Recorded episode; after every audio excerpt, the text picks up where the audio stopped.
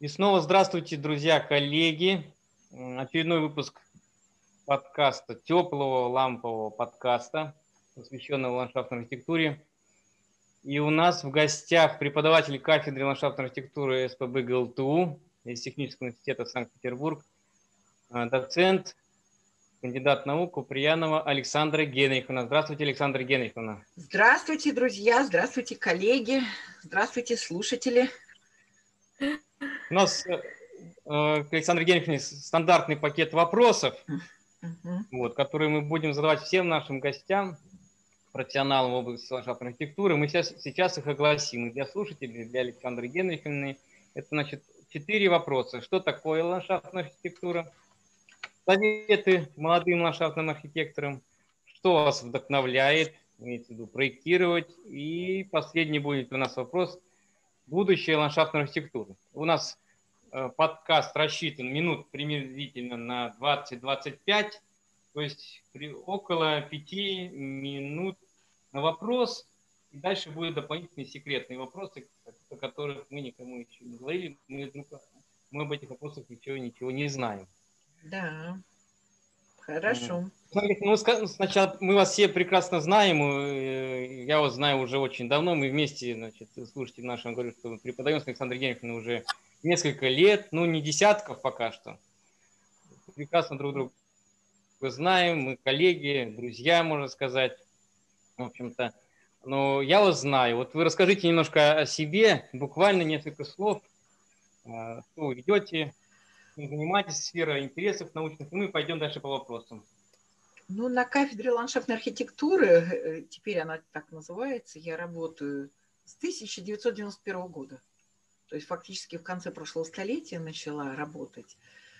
А, почти сразу же после окончания, э, в то время еще академии, я закончила в 1987 году лестехническую академию, направление тогда называлось это – озеленение городов и населенных мест, и потом по распределению, как и все студенты, то есть выпускники, мы все работали по распределению, я тоже работала по распределению, работала в научно-исследовательском институте инженером по озеленению. И в моем ведении был двор, который пришлось практически заново делать и благоустраивать его полностью э, с нуля. И э, также были там системы зимних садов в интерьерах, поэтому вот мне пришлось соприкасаться с задачами э, организации как открытых пространств, так и интерьеров. Ну, а потом я поступила в аспирантуру, пришла в лестехническую академию, и с тех пор работаю на кафедре. Ну, нужно сказать, что для меня, наверное, это составляет всю мою жизнь. То есть, э, и в, как бы в переносном смысле, и в прямом смысле, потому что э, большую часть времени проводится, естественно, на кафедре, и большая часть мыслей, она связана именно и с преподаванием, и с ландшафтной архитектурой, и с тем предметом, которым я занимаюсь, э, а преподаю я на кафедре как лектор э, ландшафтное проектирование читаю дисциплину, которая включает в себя две части, в том числе и ландшафтно-архитектурную композицию, то есть способ организации, композиционной организации пространства, и основы реставрации объектов ландшафтной архитектуры, что, безусловно, очень интересно, и, наверное, сфера моих интересов в большей степени лежит именно в области сохранения объектов культурного наследия – мне кажется, это невероятно интересной, невероятно важной задачей. И она всегда будет актуальна, эта задача во все времена, потому что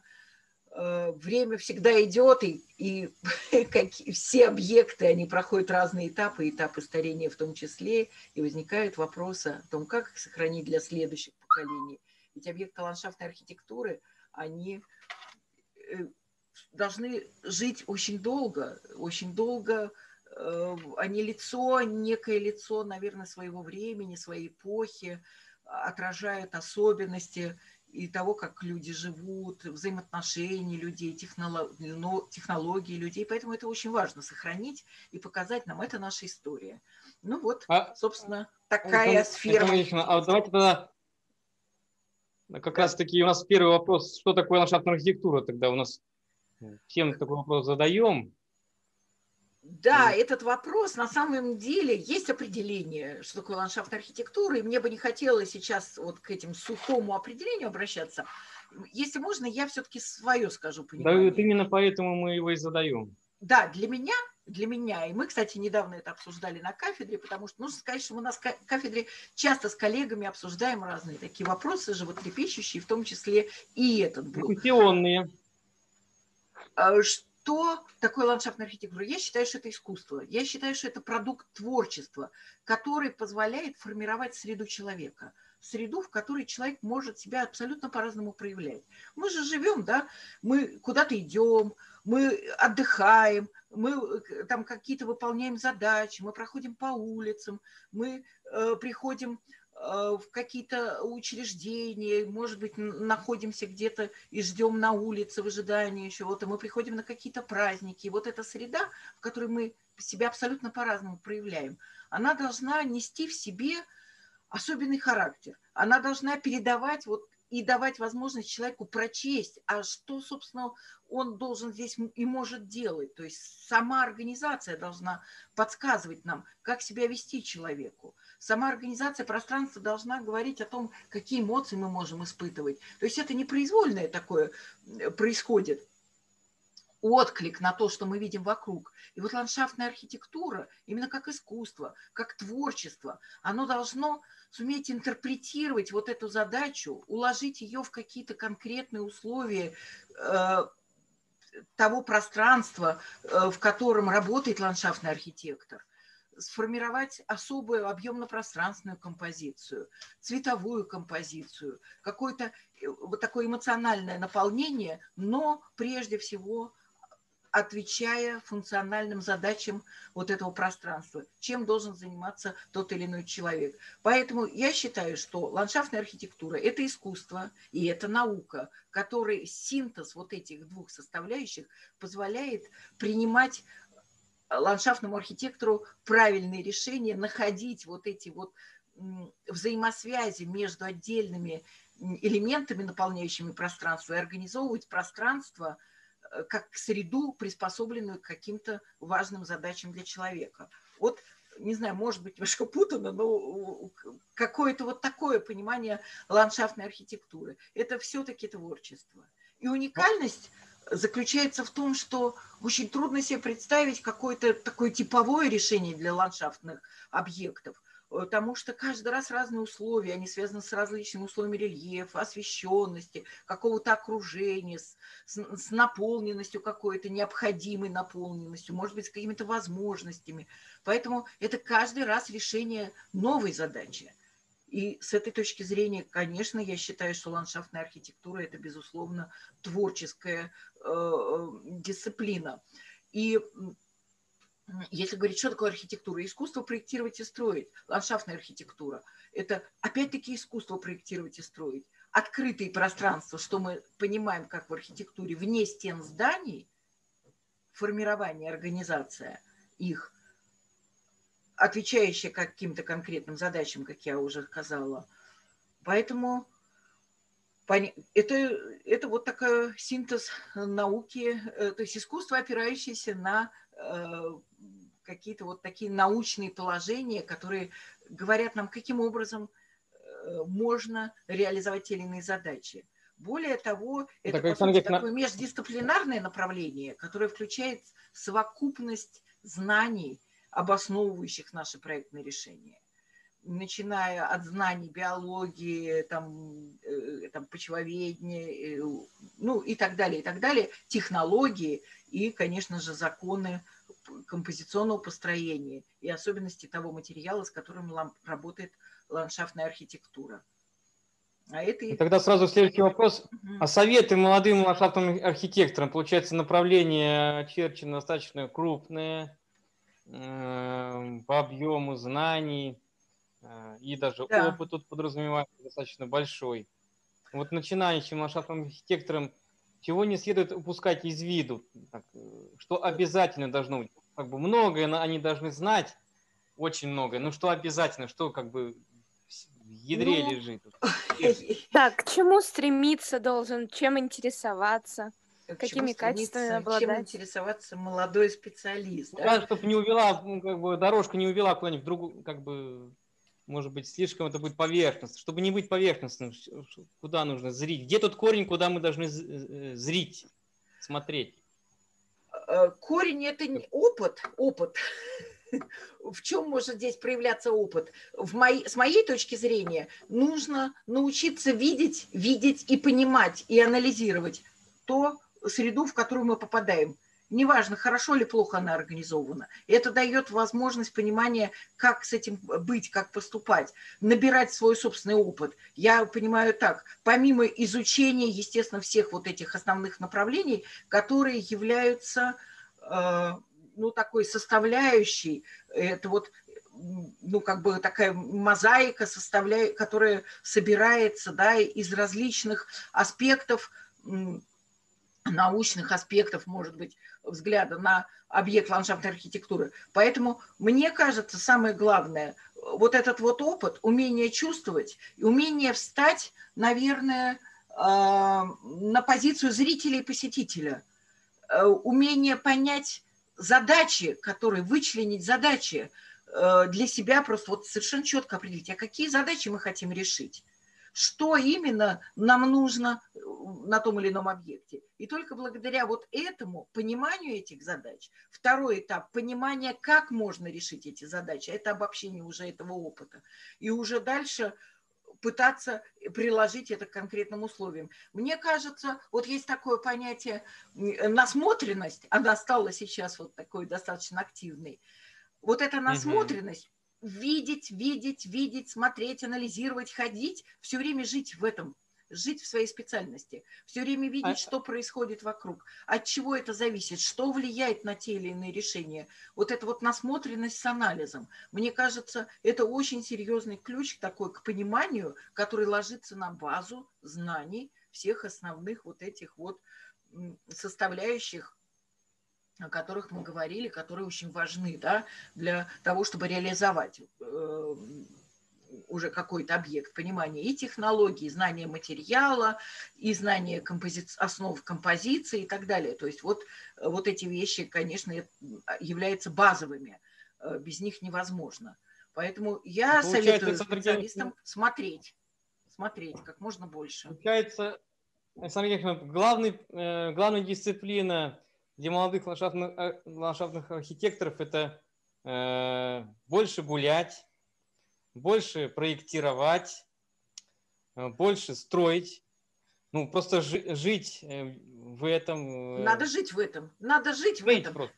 Да, надо в этом жить. Самая главная дисциплина – жизнь. Да, жить. Там экзамены, зачеты и оценку они сами и себе в итоге... через себя пропускать. Жить, анализировать и пропускать через себя. Я вот вспоминаю, мы на практику со студентами выезжали раньше, когда у нас были такие длительные практики. Мы даже специально ходили на аттракционы, чтобы понять, как они организованы, а как люди подходят, а где безопасность.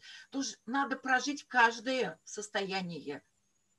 Без этого невозможно. Абстрактно просто рисовать какие-то квадратики и кружочки не понимая, как они работают, невозможно. Поэтому мне кажется, вот здесь вот нужно каждое прожить, каждый элемент прожить и понять, каким образом, с каких ракурсов, как к нему подойти, как он будет работать, для чего он будет работать. Вот, вот таким образом, мне кажется. Да, жить, вот анализировать. Ландшафтный э, студент говорит, я это самый студент, а почему нет Васи? Ну, Васи не, Васи, не обижайтесь, пожалуйста вот такое имя просто распространено для примера. Вася загулял, это значит, что он занимается ландшафтной архитектурой. Ну, если он приходит с хорошим итогом, ну, я думаю, что, может быть, наверное, ну, можно. Это потом выражается в результате. Да, результат, вот мы об этом еще поговорим в конце. А вот что вот Васю неизвестно, что вдохновляет, а что вдохновляет вас проектировать, Александр Генриховна? Третий вопрос. А проектировать жизнь вдохновляет на самом деле. На самом деле, наверное, вдохновляет вот эти вот эмоции, когда ты понимаешь, что можно свои эмоции вложить и их подарить через организацию пространства другим людям.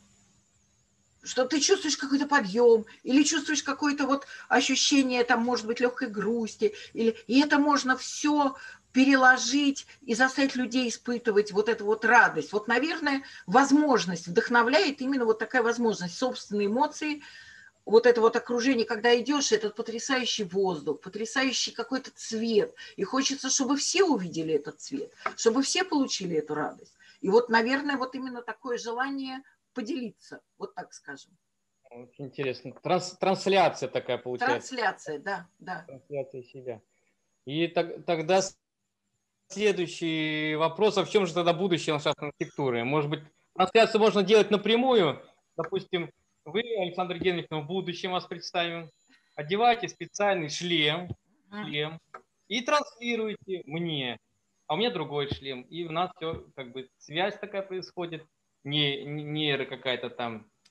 И я вот гуляю по вашему парку, который прямо у вас в голове формируется. Можно ли так? Я у меня какие-то, может быть, перчатки, носки специально одеты на ноги. Чтобы все чувства подключить, да? К этому. Да, да, что я прямо напрямую подключаюсь к вашему сознанию и вот прогуляю, но для этого все равно нужно пространство. Все равно нужно пространство. Потому что когда мы идем по объекту, мы же эмоции испытываем и физической нагрузки, чуть слабее, чуть монотоннее, чуть усиленные, на разные группы мышц. Мы же тоже не осознаем это, но это эмоциональное разнообразие внутри пространства. Ну, наверное, если такая симуляция возможна, полноценная, ну, не знаю, сколь она хороша, конечно, хочется все-таки, наверное, прикоснуться к чему-то живому.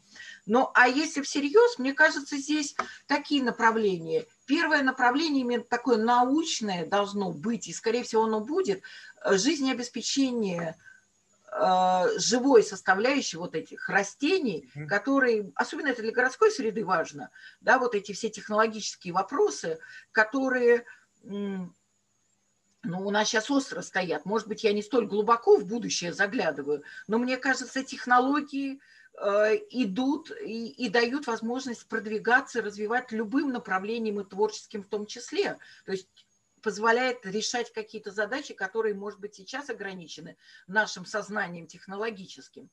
А, это вот одно направление. Поэтому я думаю, что здесь выход в разные уровни, в разные яруса – наверх мы уже поднимаемся и заглубляемся, в принципе, но это более, наверное, будет как-то полноценно. Нам надо нырнуть, Александр Евгеньевич, нырнуть, уже пора. Уже пора, э, да, может быть, и будут действительно э, выходы у нас какие-то совершенно в другие, как бы, куда-то там, не знаю, на дно океана, ландшафты, парки э, дна океана. Наверное, это тоже уже сейчас как-то перспективе возможно вполне. Ну вот. Но мне что хочется сказать? Сейчас какая тенденция так наблюдается, утрачивается понятие парк.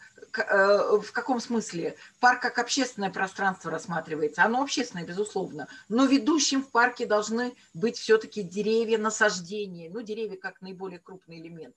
И я очень верю, что мы будем возвращаться к понятию парк именно тому исконному, изначальному, который был определен, как совокупность именно деревьев, который определяет образ и характер вот этого пространства. Поэтому, мне кажется, с одной стороны технология, а с другой стороны возврат все-таки именно вот к этому исходному, исконному пониманию парка он должен произойти. Ну вот как-то так. То есть э, будущее как развивается по спирали. спирали. Мы вернемся как бы назад ну, не совсем. Может быть, уже на уровне новых технологий, новых материалов, но все-таки к пониманию, что парк, парковая структура, это все-таки насаждение. Город, там улицы будут в большей степени, наверное, Хотя можно думать о том, что машины будут уходить под землю или куда-то летать на звездолетах, а ходить мы будем уже по бульварам. Мне так кажется, ходить мы уже мало кто будет. Это могут себе позволить, наверное, будут только самые такие какие-то касты. Вообще всякое будущее может быть очень разным, потому что может быть дешевле оплатить подписку на парке, одеть шлем и спокойно себе лежать в специальной ванной. А нежели... А физическая нагрузка для тела? Ну, мне кажется, как бы есть вопросы на этот счет. Это отдельная тема отдельной дискуссии. Да, но мне кажется, и это все подмена, все-таки подмена. Все-таки живые ну, ощущения, все-таки мне кажется, они более эмоциональное. Каждый подкаст у нас мы раскрываем некие секреты. Да. И вот, э, если я не ошибаюсь, сейчас это, э, значит, э, вы же детство, очень много времени в детстве провели в Павловском парке. Я правильно да. понимаю? Да, да, да. Павловский парк и фактически вот... моя родина. Эм, наверное, подсознательно это повлияло тоже на выбор моей профессии. Ну, вот так вот вышло, что мои бабушки и дедушки э, работали э, в Павловском э, дворце и парке. И в годы войны, во время блокады, бабушка, дедушка, мой папа, будучи ребенком, они жили в подвалах Исаакиевского собора и сохраняли ценности Павловского дворца, который не удалось вывести э, из блокадного Ленинграда. И сразу же после войны 1944 года занимались восстановлением и дворца, и парка, были научными сотрудниками, дед был э, хранителем э, дворца. Поэтому, да, я выросла в парке, для меня это настолько близко, Папа мой, будучи ребенком, участвовал тоже в восстановлении, может быть, поэтому я как-то близка к этому вопросу восстановления, реставрации. Ну, как бы в семье это все время об, э, вопросы эти обсуждались, и, естественно, наверное, для меня это как какое-то было такое определенная уже среда, в которой я выросла. Вот папа мой нашел, например, Аполлона Мусагета в Павловском парке, когда выходили искать уже закопанную скульптуру после военный период, вот он нашел эту скульптуру, и после этого она была э, установлена на своем месте. Так что да, Павлов мы не знали, я его очень люблю. А? Вот этого мы не знали. Все, теперь это занесено в историю. Александр Ефимовна, ну тогда про Павловский парк. Да. А вот можете ли вы буквально в одном предложении описать ваш как, образ его, буквально несколькими словами, так, там, определениями, одно, второе, через запятую, как вот? Буквально. Ох, через запятую сложно. Потому, я сейчас объясню, через, сейчас два слова скажу. Через запятую сложно, потому что у меня разные, разные Павловские. Они Это разделились. У меня разделился Павловск детства и Павловск, который я вижу сейчас. Если Это Павловск детства... Границы есть? А? Между ними действительно есть граница? По, да, по восприятию. Абсолютно по-разному я его воспринимала. Я люблю его и тем, и тем, но воспринимаю его абсолютно разным. Если в детстве это мой дом, это мое пространство, где все родное, где каждая дорожка мне понятна, где мы носились, там у нас там были всякие животины, там со свиньей бегали по дорожкам разгоняя там гуляющую публику, велосипеды, это вот такое очень активные аттракционы мои родные, то есть это вот образ такого места, ну, как бы, ну, вот родина, где ты э, вырос. А сейчас Павловск, вот э, современный Павловск, я вижу его почему-то туман, туман, он в тумане, очень в мягком таком, нету ярких таких контрастов, он весь такой обволакивающий, он э, зовущий, он манящий, когда ты куда-то уходишь и понимаешь, что ты можешь переключаться с одного, вот опять-таки, эмоционального состояния на другое. Ну, вот, вот как-то так, я не знаю. Ну, я думаю, мы все примерно, как бы у нас сходные впечатления. Я его не чувствую парадным и торжественным, совсем не чувствую, несмотря вот на то, что там есть такая часть. Есть отдельные уголочки какие-то родные, прям совсем близкие, близкие. В собственном садике после войны э, у моего деда стояли ульи, там пчелы, то есть он э, мед, пока его до реставрации там находились пчелы. Поэтому есть вот какие-то такие у меня свои узелки какие-то родные такие узелки. А в Белой Березе э, были выпасы для коров. И там, кстати, заготавливали э, сено, э, выделенные участки были для цирка нашего ленинградского. Там тоже покосы проводились, и цирк заготавливал себе сено для своих животных. Ну, в общем, первое, наверное, у меня велосипеды, лыжи вот первый вот парк, велосипеды, лыжи, сирень, это вот тот парк детства. Угу. А сейчас...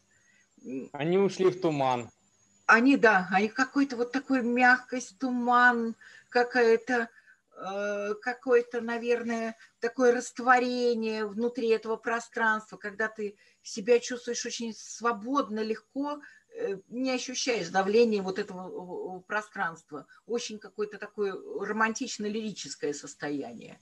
Но вот интересно, что в детстве, когда вот мы носились по всем этим дорожкам, на разных, я говорю, на велосипедах, и на санках, и на лыжах, на чем угодно, у меня всегда было, я не понимала, а как же люди, вот я видела гуляющих людей по дорожкам, как они могут просто ходить? Так спокойно. Нужно, да, нужно же бежать, нужно же что-то. И вот у меня тот Павловск детства именно такой, бодрый, там кто-то мимо, вот я пролетаю мимо кого-то, кто-то там гуляющий, я не чувствовала этой прогулки. А сейчас именно вот это, вот это движение внутри, это вот уход куда-то, это вода совершенно невероятная, разная, абсолютно разная вода э, в парке, по-разному показанная. Вот этот черный пруд, который раньше тоже, ну и сейчас там, наверное, как-то купаются, ну, вот совершенно другой какой-то, наверное, образ. Ну, парк развивается, и мне нравится то, что сейчас происходят вот эти вот перемены парка в сторону э, вот такого возврата его образа, характера, вот Э, связаны именно с работами реставрационными. Ну, вопросы, конечно, чем там заниматься, вот есть тут, конечно, мне кажется, немножко... Эти вопросы мы оставим, у нас, у нас еще будут э, Хорошо, темы, в том числе... да, обсудим, да, вопрос такой очень Реконструкция с реставрацией, с приспособлением. У нас уже время подходит к концу. Я, ну, я должен подвести итог, как мы обычно это делаем. Угу конца, ну, получается, судьба свела вас с Павловским парком, и, получается, да. ваша судьба, что попали на кафедру архитектуры, это продолжение той самой линии. И эта линия вот сейчас в данную секунду заканчивается на нашем под, подкасте, вот она пульсирует и идет за нами, за линию судьбы. В общем-то, относительно вдохнов... того, что вдохновляет, в чем суть ландшафтной архитектуры, это и чему нужно учиться, учиться жить, переживать, воспринимать. Вот на этом как бы вы обратили внимание, насколько mm-hmm. вас понял. Ну и ландшафтная архитектура, вы дали нам понять, что ландшафтная архитектура – это искусство. Ну, и как любой предмет искусства, его нужно уметь читать. Вот. Ну, у меня тут вопрос, вопросов много. Я думаю, это мы сделаем еще отдельную дискуссию там. Конечно. Чтобы битву мнений. Конечно как-то ничего не понимать, Александр Генриховна.